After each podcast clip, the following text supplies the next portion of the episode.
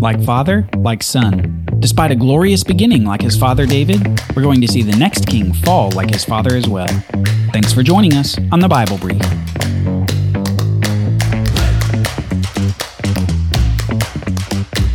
We left off our last episode expressing David's confidence in God's willingness and power to forgive David of his sins. Those sins involving coveting, adultery, and murder. And God indeed maintained his relationship with David and continued to bless his rule. However, forgiveness does not mean removal of consequences. Remember, God still cast Adam and Eve out of the garden, even though he'd provided a covering for them. God's love and provision does not mean the removal of consequences. So God continues to bless David's rule with more victories, but not in the same way as before. One consequence of David's sin is that there's lots more rebellion in the ranks of Israel, including from David's own house. Even one of his sons tries to usurp his father's rule for a time. These seeds of rebellion that David had put down at the beginning of his rule were continuing to kindle in the kingdom of Israel. David's sin essentially put fuel on the kindling. However, there would be more peace before there was more civil war. David's son Solomon would soon assume the throne in the place of his father David, and God loved Solomon. Where we characterize David as one who had faith and confidence in God, Solomon would be characterized by the wise way that he led the nation of Israel. In fact, we read in 1 Kings chapter 3 that Solomon asked from God for an understanding mind to govern your people, that I may discern between good and evil. And God granted Solomon's request. So much so that we read later God gave Solomon wisdom and understanding beyond measure, and breadth of mind like the sand on the seashore, so that Solomon's wisdom surpassed the wisdom of all other men, and his fame was in the surrounding nations. Solomon's rule over Israel demonstrates his wisdom, and the nation of Israel increases in power. And soon other nations pour wealth into Israel, seeking the favor and wisdom of their king Solomon and their God Yahweh. One example of this is the king of Tyre to the north of Israel's territory. The king's name is Hiram. Hiram had a previous diplomatic relationship with David, and he loved David. And this continued when Solomon reached out to Hiram for help on a consequential construction project. Solomon was going to build the house for God that David had wanted to build, and he wanted Hiram's help and support. And we read As soon as Hiram heard the words of Solomon, he rejoiced greatly and said, Blessed be the Lord this day, who has given to David a wise son to be over this great people. And Hiram sent to Solomon, saying, I have heard the message that you have sent me, and I am ready to do all that you desire in the matter of cedar and cypress timber. Here's the quick item to note here before we move on. God was using a Gentile nation to provide most of the materials to build his house in Israel for Israel's worship.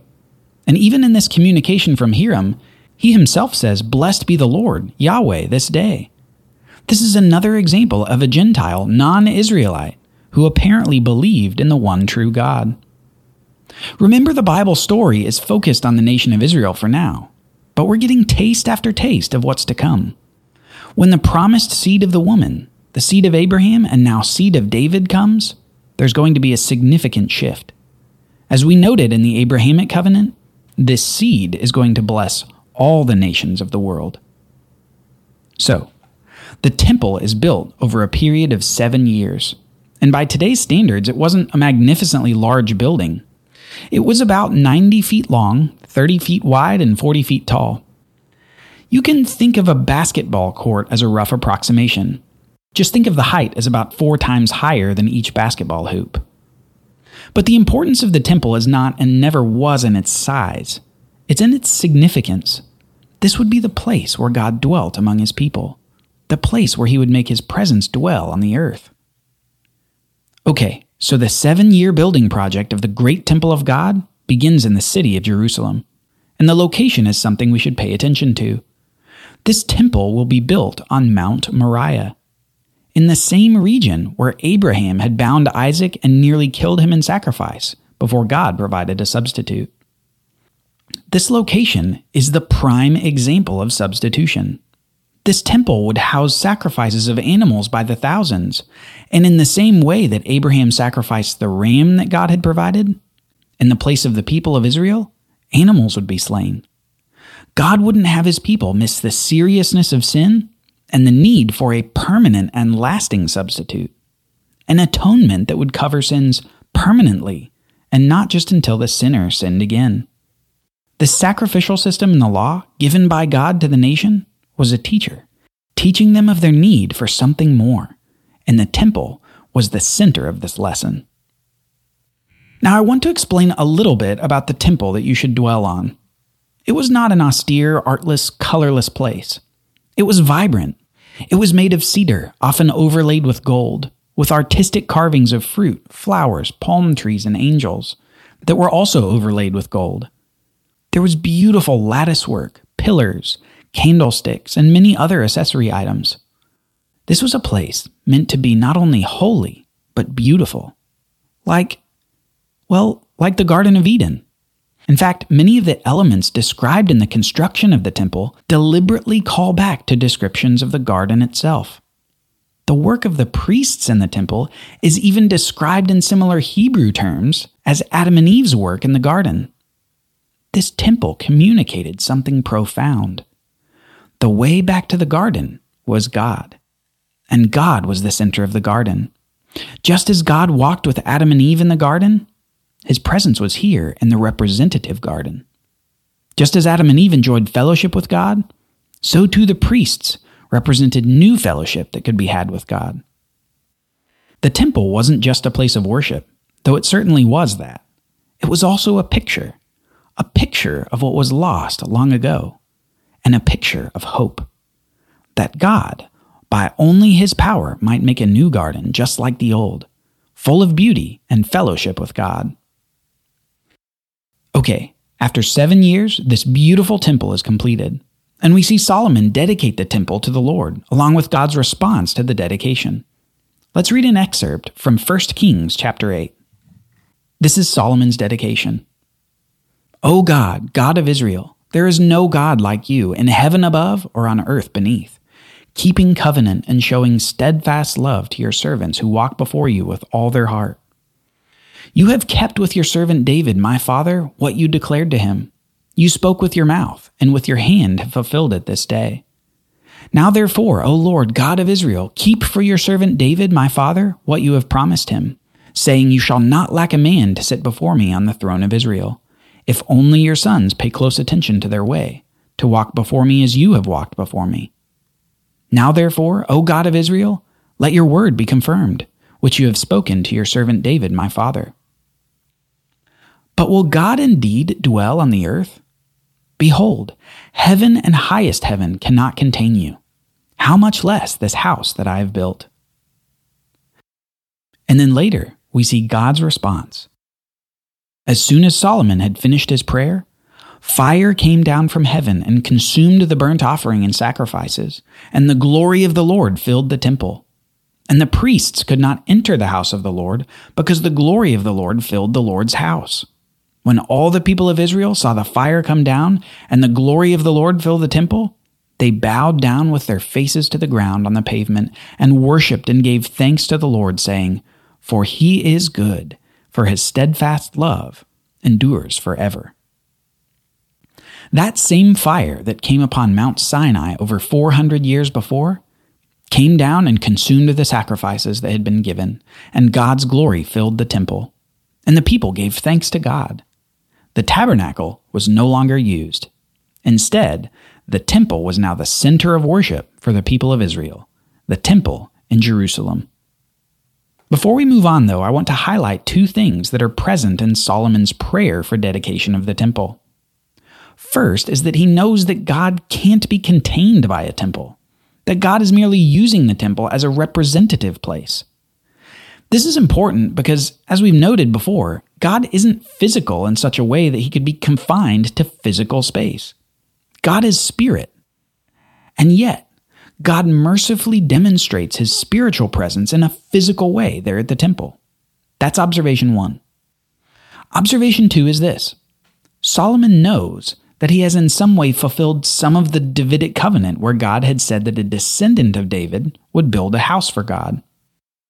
And yet, Solomon also knows that the one established as the everlasting ruler over the kingdom will only be established if they walk obediently before God. Solomon earnestly desires this for himself. He thinks that he could be the one who fulfills God's covenant with David. However, we soon see, and there are more clues up to this point that we had to skip over, we soon see that Solomon could not be the fulfillment of this covenant with David. He did what he could to try to fulfill it by building the temple, but he didn't walk obediently with God in all his ways. The corruption of sin reared its ugly head in his life, and for Solomon, this mainly had to do with women. Now, God's law, anticipating that the people of Israel would demand a king, had some laws for the kings to follow as well. One of these rules was that the king shall not acquire many wives for himself, lest his heart turn away. Well, Solomon not only gathered many wives, but he also intermarried with other people outside of Israel. Listen to this from 1 Kings 11. Now King Solomon loved many foreign women, along with the daughter of Pharaoh Moabite, Ammonite, Edomite, Sidonian, and Hittite women, from the nations concerning which the Lord had said to the people of Israel, You shall not enter into marriage with them, neither shall they with you, for surely they will turn away your heart after their gods. Solomon clung to these in love. He had 700 wives who were princesses and 300 concubines, and his wives turned away his heart. For when Solomon was old, his wives turned away his heart after other gods, and his heart was not wholly true to the Lord his God, as was the heart of David his father. For Solomon went after the Ashtoreth, the goddess of the Sidonians, and after Milcom, the abomination of the Ammonites. So Solomon did what was evil in the sight of the Lord, and did not wholly follow the Lord, as his father David had done. Then Solomon built a high place for the Chemosh, the abomination of Moab, and for Molech, the abomination of the Ammonites, on a mountain east of Jerusalem. And so he did for all his foreign wives, who made offerings and sacrificed to their gods. Despite the gift of wisdom from God, despite the glory of God filling the temple and the fire from heaven, Solomon fell in the same way that a lot of men fall. He fell for a woman. Well, lots of women. In clear violation of God's commands concerning the king. As David fell in just a few pages, so Solomon fell in just a few pages. And the consequences would be severe. It says this And the Lord was angry with Solomon because his heart had turned away from the Lord, the God of Israel, who had appeared to him twice and had commanded him concerning this thing, that he should not go after other gods. But he did not keep what the Lord commanded. Therefore the Lord said to Solomon, since this has been your practice, and you have not kept my covenant and my statutes that I have commanded you, I will surely tear the kingdom from you, and will give it to your servant. Yet, for the sake of David your father, I will not do it in your days, but I will tear it out of the hand of your son. Trouble was brewing in the kingdom, rebellion was simmering, and God was using it as a judgment on the sins of the kings. On our next narrative episode, we'll see the simmering come to a full boil. We're going to see the kingdom of Israel split in two. But before that, we're going to answer an important question Where is Jesus in the story so far? Don't miss our next episode of the Bible Brief. Do you have a question about the Bible? It could be featured on a future show. You can submit a question by going to our website, BibleLiteracyFoundation.com, and clicking on the podcast page. There you can submit a text or audio question. We'd love to hear from you.